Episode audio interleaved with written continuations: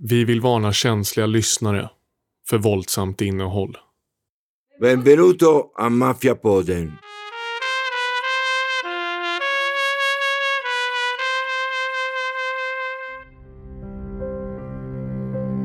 Denna blomma är omsluten av en rund och kompakt kupa som innehåller mjölksaft kallad råopium. Det är saften som många vill åt innan den slår ut och blir till en vacker vallmoblomma. Redan tusentals år före vår tidsräkning symboliserades vallmoblomman som glädje och firande. Opium har fascinerat människan i generationer för dess kraftfulla effekt. Men denna drog har också skördat många liv i historien. Nu ska vi lyssna på hur vallmoblomman har varit med och skapat grunden för några av USAs rikaste familjer och även maffian. Deras kontaktnät sträckte sig från fiskemän ända upp till staten då de fick hjälp av den brittiska armén att trycka ner sina fienden för att nå rikedom och makt. Opium kom att bli eftertraktad och efterfrågad i hela världen för dess magiska verk.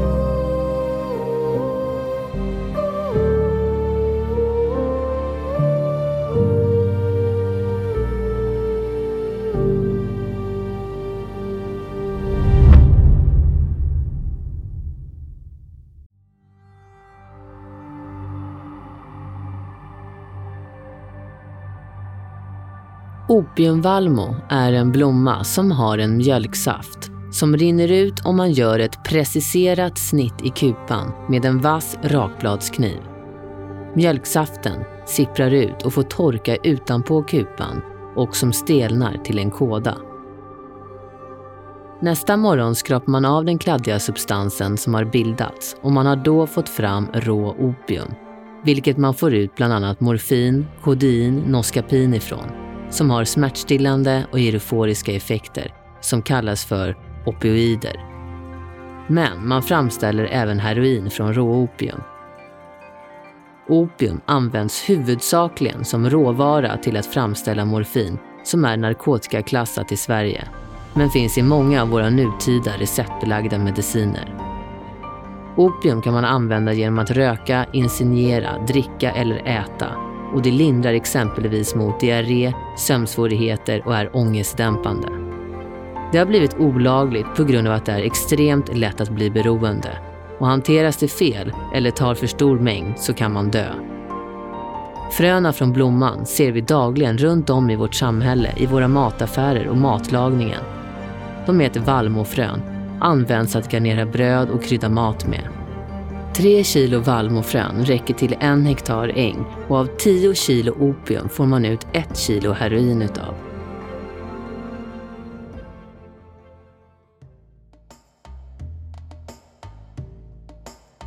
Ingen vet med säkerhet exakt när opium började användas, men det var flera tusen år före Kristus. Det har brukats av många kulturer och i länder i stora delar av världen på olika sätt. I romarriket användes opium mycket. Det brukades från bonden ända upp till den kända Marcus Aurelius som använde det dagligen för att få hjälp med sin sömn och värk. Romarna hade en väl strukturerad försäljning på opium och staten kontrollerade över de alla 700 ställena som sålde opium. Flera stora författare från romarriket och Grekland har skrivit om opiumets verkan Arabiska handelsmän ska ha tagit med sig opium till Kina på 600-talet efter Kristus. Det finns många berättelser och användningsområden gällande opium och dess långa historia. Under antiken och medeltiden så fanns det läkemedlet teriak som användes flitigt under 2000 års tid och hade enorm status i Europa, men som nu är bortglömd. Den innehöll en hög mängd opium och det tros vara detta som utgjorde dess stora och breda popularitet.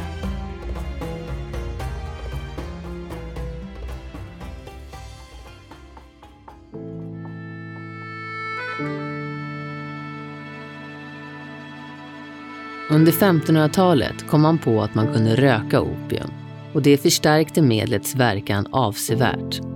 År 1522 utvann en schweizisk läkare ett flytande ämne i droppar med opiumvalmo i. En flaska var billigare än gin och blev snabbt populär i arbetarklassen som effektivt smärtstillande. Men vid 1600-talet hade opium blivit ett samhällsproblem i Kina och det första i historien. Men samtidigt hade det upptäckts av holländare att det hjälpte mot malariasymptom.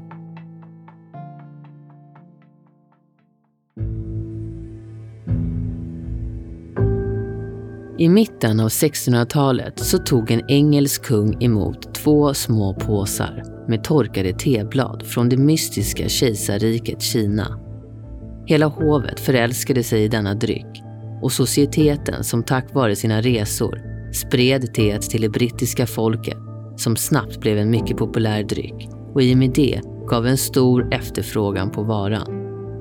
Så vid slutet av 1700-talet så hade teet blivit britternas favoritdryck och importerade varje år cirka 15 000 ton te från Kina. Det engelska kungahuset införde en importskatt för teet och den inkomsten täckte drygt 10 procent av imperiets utgifter och de hade världens största krigsflotta som kostade mycket pengar. Kina var ett självförsörjande land och var inte i behov av de utomstående handelsvaror som de erbjöds och såg inget värde i de europeiska varorna. Européernas handelsvaror ansågs vara barbariska. Kineserna krävde endast spanska silvermynt i betalning som var denna tids internationella valuta.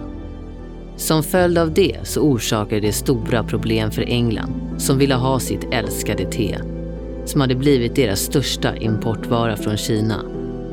Detta ställde till det lite för engelsmännen eftersom att kineserna hade inget behov av något av det som engelsmännen erbjöd i byte.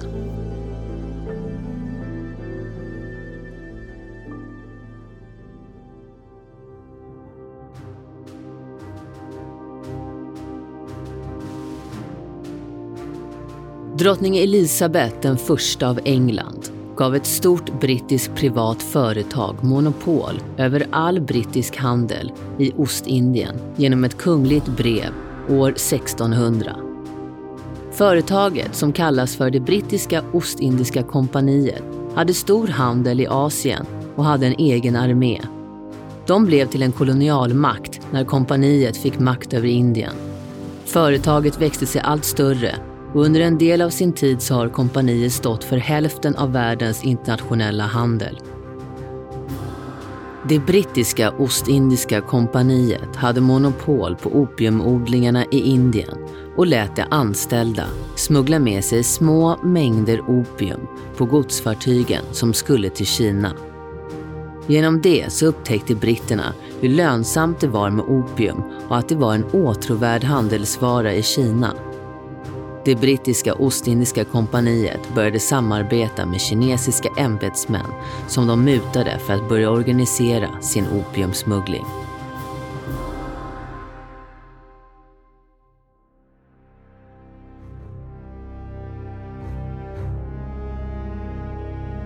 Genom engelsmännens monopol på opiumodlingarna i Indien så hade de helt plötsligt en åtråvärd handelsvara att frakta till Kina som var mer värt än silver för kineserna. Men det gällde inte alla kineser och många försökte sätta stopp för opiumhandeln och dess spridning. Det brittiska Ostindiska kompaniet framstod som ett framstående handelsföretag men som nu hade börjat smuggla opium. De arrangerade aktioner där de sålde opiumet och hade börjat skapa sig ett brett nätverk av langare och mellanhänder. Opium ansågs vara en extravagant vara och statushöjande och användes flitigt av överklassen som hjälpte till att sprida opiumets användande. Eftersom att det var överklassen som hade råd att göra resor så spred sig opiumet och efterfrågan höjdes då användandet hade ökat. Allt eftersom så blev opiumrökning till ett nöje och Kina blev hårt drabbad av opiumberoendet och det spred sig över landet.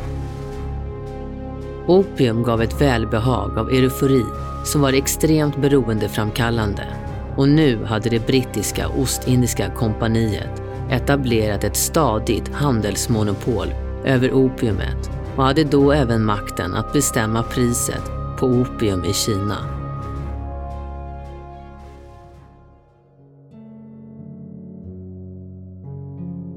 Opium har smugglats av otaliga personer genom tiderna, men några få har lyckats bygga stora rikedomar tack vare opiumet. Dess krafter och utnyttjande av människors beroende har de grundat sina förmögenheter. De är några av USAs mäktigaste och rikaste familjer. Och en av dem var John Jacob Astor och som även var Amerikas första multimiljonär och föddes år 1763 i Waldorf i Tyskland.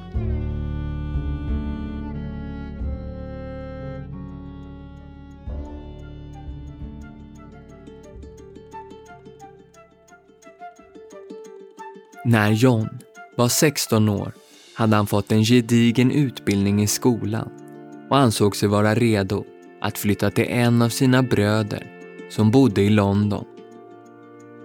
Där hjälpte han sin bror att tillverka musikinstrument. Under arbetet lärde sig John att tala flytande engelska. Efter ett tag så ville bröderna expandera sin affärsrörelse och beslutade att John skulle resa till Amerika och representera företaget. I USA gjorde John en snabb och framgångsrik karriär. Han lyckades öppna en pälsfirma som vid slutet av 1700-talet var värt mer än 250 000 dollar. Det skulle idag ha varit värt över 5 miljoner dollar. I början på 1800-talet åkte John till Kina och skeppade varor. Det finns massvis av folk som har deltagit i att smuggla droger i historien. Och denne man köpte 10 ton opium i det Ottomanska riket som idag är Turkiet. Vid den här tidpunkten hade USAs tredje president dött, Thomas Jefferson, som skrev självständighetsförklaringen. Jefferson använde opium som medicinering som han sen odlade själv och använde ända fram till hans död.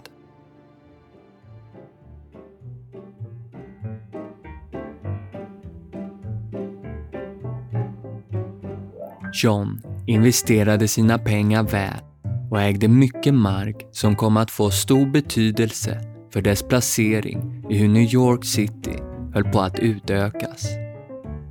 Området Astoria, som ligger i New York, är uppkallat efter Astor-familjen och de har även bland annat byggt Waldorf Astoria Hotel, men som sedan fick flyttas för att göra plats för The Empire State Building men lät bygga Waldorf Towers och flyttade hotellet dit.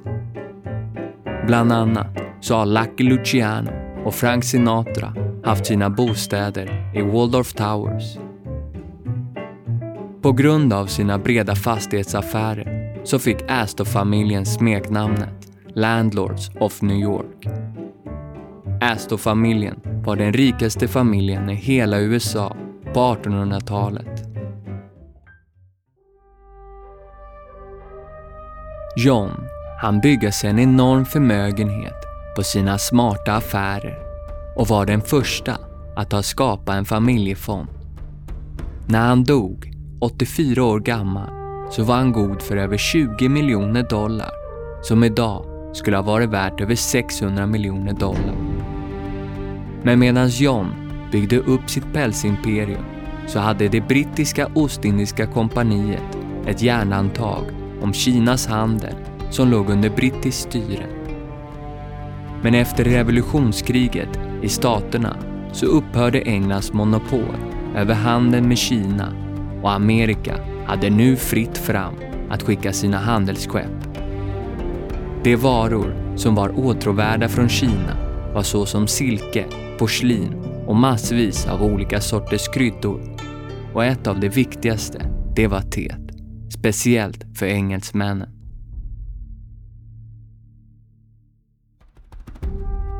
I början på 1800-talet så lyckades en tysk kemist att få fram morfin ur opium för första gången och det blev en stor hit. Namnet kommer från den grekiska mytologins drömgud Morpheus. Problemet var bara att det var så mycket mer beroendeframkallande men användes ändå som smärtstillande och för andra områden. Astor-familjens förmögenhet grundades från opiumsmuggling och det gör även familjen Forbes förmögenhet som började med att Robert Bennett Forbes var stationerad i Kanton år 1830 och var chef över Russell Companys opiumförråd som kallades för The Lint.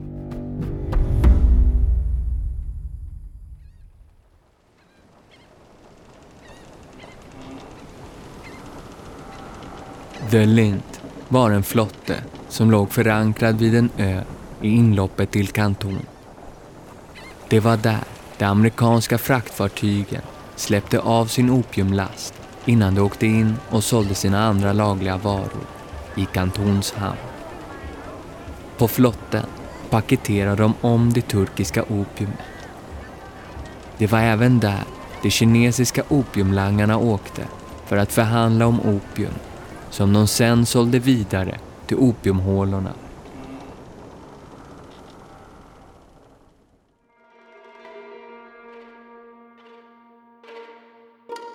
Opiumhålorna i Kina var ett tillhåll för de flesta dagliga opiumrökarna som kunde ligga och röka bort dagar. Det var även en social plats man samlades på och rökte. Det fanns opiumhålor i alla olika klasser. Den allra lägsta och fattigaste opiumrökarna hade bara råd att köpa pipaskan att röka. När Robert Forbes hade jobbat i Kanton i ett år så hade han tjänat in 30 000 dollar som idag är värt över 8 miljoner kronor. Det var så många gjorde.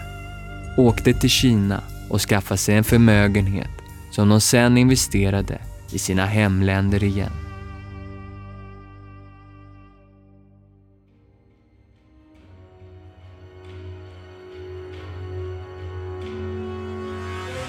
På 1800-talet försökte Kina att förbjuda opium och stoppa importen.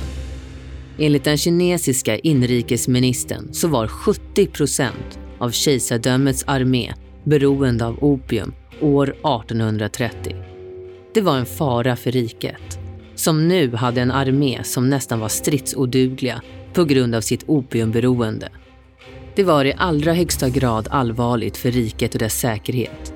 Landet insåg att det omfattande missbruket hade korrumperat högt uppsatta tjänstemän samt folk från förmögna och väletablerade familjer. Kejsaren kom till insikt att opiumet måste stoppas och agerade med att skicka ut trupper för att rensa bort opiumet. Det betydde stora förluster för det brittiska Ostindiska kompaniet då opium bestod av hälften av deras inkomster. Denna upprensning gjorde att kejserliga ombudet beslagtog mängder av opiumlager som tillhörde engelsmän. Engelsmännen blev tillsagda att lämna över allt opium de hade.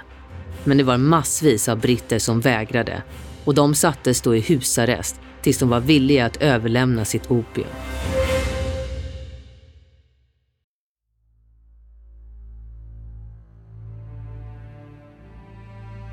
Kineserna började stifta lagar gällande opium som kunde leda till dödsstraff. Detta försök misslyckades och brittiska befälhavare började oroa sig för sina medborgares säkerhet och lät meddela till de som satt i husarrest att överlämna det opium de har för då kommer de kompenseras av den brittiska drottningen. Meddelandet gjorde att engelsmännen som satt i husarrest överlämnade cirka 1300 ton opium. Men kineserna ville även att man skulle skriva på ett avtal som försäkrade dem om att engelsmännen aldrig mer skulle föra in opium i Kina. Och om man skulle göra det så skulle man då direkt dömas till döden och få huvudet halshugget. Det här gjorde att engelsmännen såg sin möjlighet för öppning till krig och de tog den. Det startade ett krig år 1839 som kom att kallas för det första opiumkriget.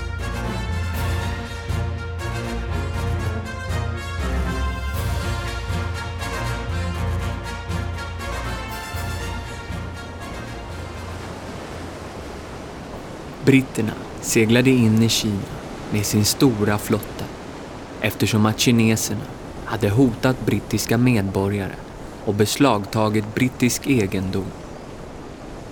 Kina, som var det mäktigaste landet i Asien på den tiden, hade en armé på tusentals soldater. Men kineserna hade missbedömt britterna som motståndare. Det här skulle inte bli någon match för britterna då de var överlägsna med sina nya vapen och stridstekniker.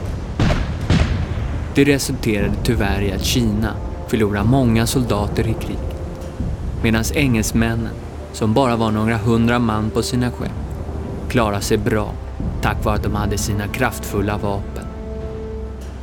När kineserna var besegrade tvingade engelsmännen kineserna att betala dem en kompensation för deras förlorade varor och krigskostnader och för att de inte skulle förstöra mer av landets städer som de hade plundrat. Nu när kejsaren av Kina var besegrad ställde britterna sina krav. De tvingade fram ett handelsavtal. De ville ha en öppen handel i Kantons hamn och i Shanghais hamn samt några till. De ville även göra en koloni av en glest bebyggd ö som låg utanför Kantons hamn som hette Hongkong. Det var därifrån som de brittiska opiumförsäljarnas kontor och de amerikanska handelsbolagen som Russell Company kom att styra sin handel ifrån längre fram. Nu var det fritt fram att handla i Kina igen, men det var fortfarande olagligt att handla med opium i Kina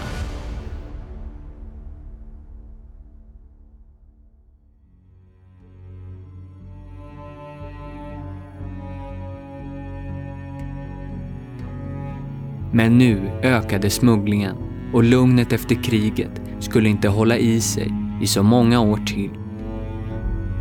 Kineserna odlade själva opium, men kvaliteten på den ansågs inte vara lika hög som den från Indien. Importerat opium ansågs vara finare och röktes av de mer förmögna i samhället. Kina försökte otaliga gånger att få bukt med missbruket som rådde i landet. Men alla försök misslyckades. Det gjorde det inte bättre av att injektionsnålen uppfanns år 1856 som sades skulle få bukt med beroendet som rådde över världen. Det påstods att injicera opium inte var lika beroendeframkallande. Men det visade sig vara helt fel.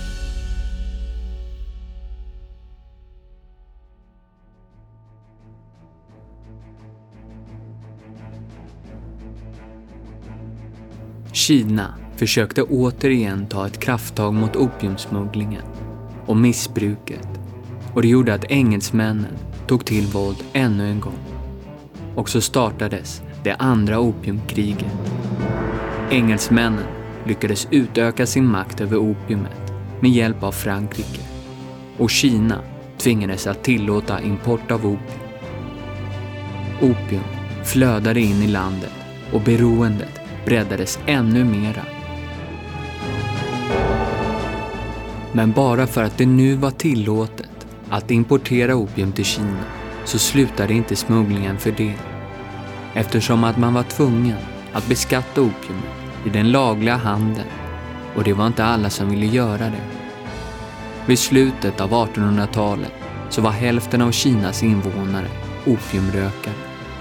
Men över 15 miljoner av dem var dagliga opiumrökare.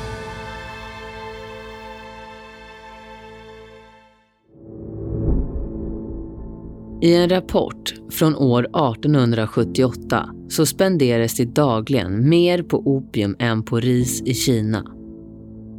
År 1897 fick läkemedelsföretaget Bayer fram det som vi idag kallar heroin och lanserades år 1898 som ett universalläkemedel.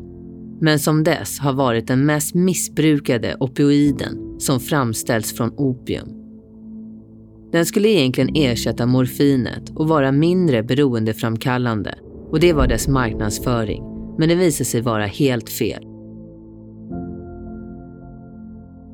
Runt 70 till 90 procent av världens opium producerades och konsumerades av Kina omkring år 1900. Något år efter så samlas ett gäng diplomater i Shanghai för att skapa ett internationellt regelverk. Genom deras hårda arbete så hölls det första opiumkonventet i Haag år 1912.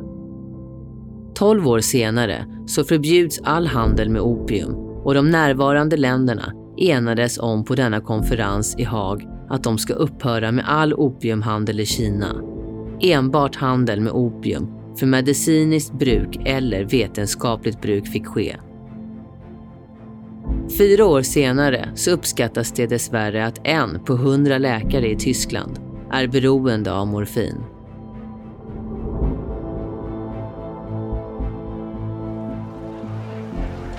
Maktskifte sker i Kina år 1949.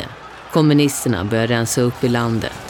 Bland annat så brände de upp 9000 kilo opium på stora bål i Kanton. Förstörandet av odlingar och opium samt nedstängningar av bordeller och hasardspel gav framgångsrika resultat som skulle hålla i sig i tre decennier i landet. Men som sedan, sakta, smög sig tillbaka igen.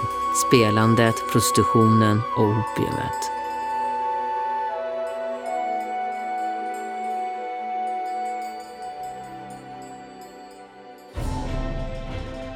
Opiumodlingarna var förstörda av den nya regimen i Kina och vandrade vidare till den gyllene triangeln som ligger i Östasien. Där Thailand, Burma och Laos gränser möter varann och som även är ansedd som en av jordens mest laglösa platser. Det är ett bergigt område med svår terräng men som har många undangömda platser. Här lever det flera olika bergstammar som livnär sig på att odla exempelvis majs och ris, men som även är världens bästa plats att odla opiumvallmo på. Tack vare att det är så svåråtkomligt för regeringen samt att vallmoblomman trivs bäst på hög höjd som då blir idealiskt för bergstammarna att odla för överlevnad. Vissa stammar lever väldigt isolerat och är nästan omöjliga att besöka och är nästan helt avskurna från den verkliga världen och deras enda kontakt med den andra världen är opiumet.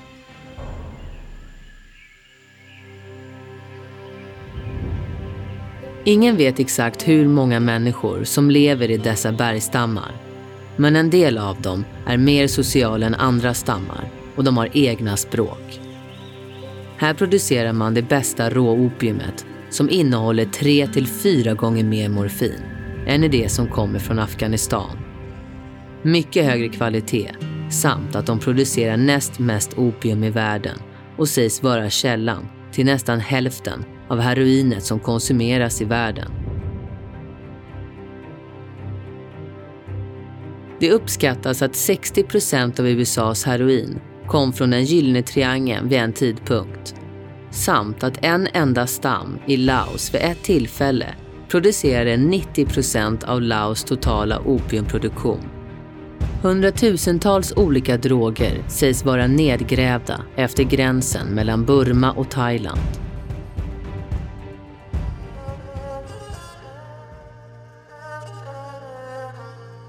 Det land som producerar överlägset mest i den gyllene triangeln är Burma.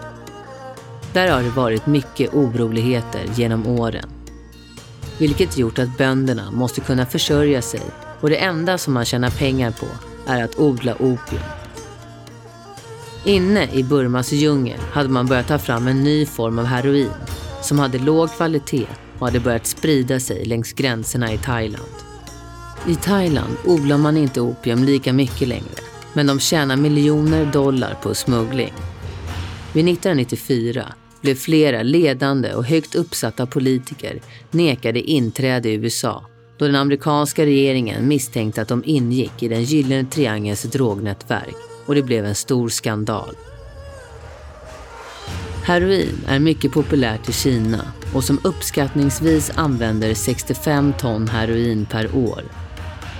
Vilket gör det till en miljardindustri. 10 ton opium blir till 1 ton heroin. Det gör att man måste smuggla in heroin från Afghanistan på grund av den stora åtgången.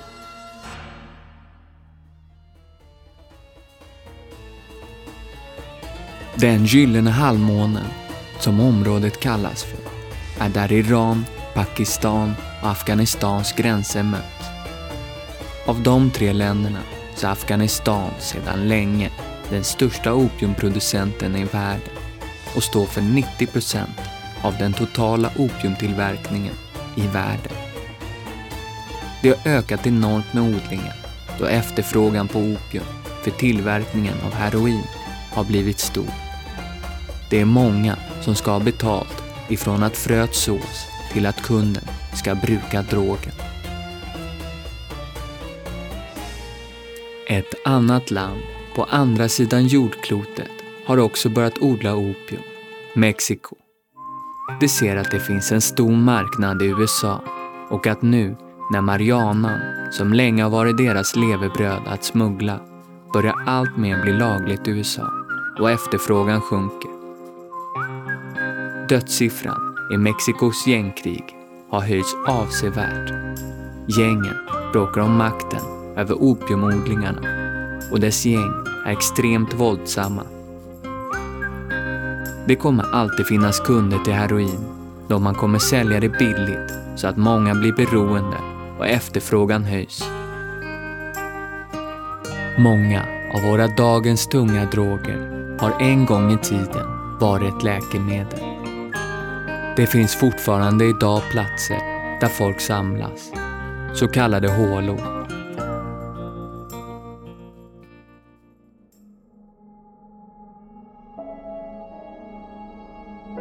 –1986 gjordes en stor polisrazzia i en kinesisk provins där de fann över 700 opiumhålor. I världen över existerar det ett ansenligt vidsträckt missbruk. USA är hårt drabbat av beroendet av opioider.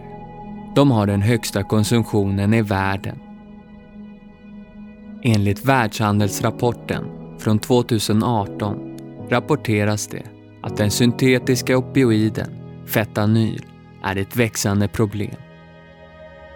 Och det rapporteras även att produktionen av opium och kokain står som allra högst just nu. Opiumet har i årtusenden varit ett av världens viktigaste läkemedel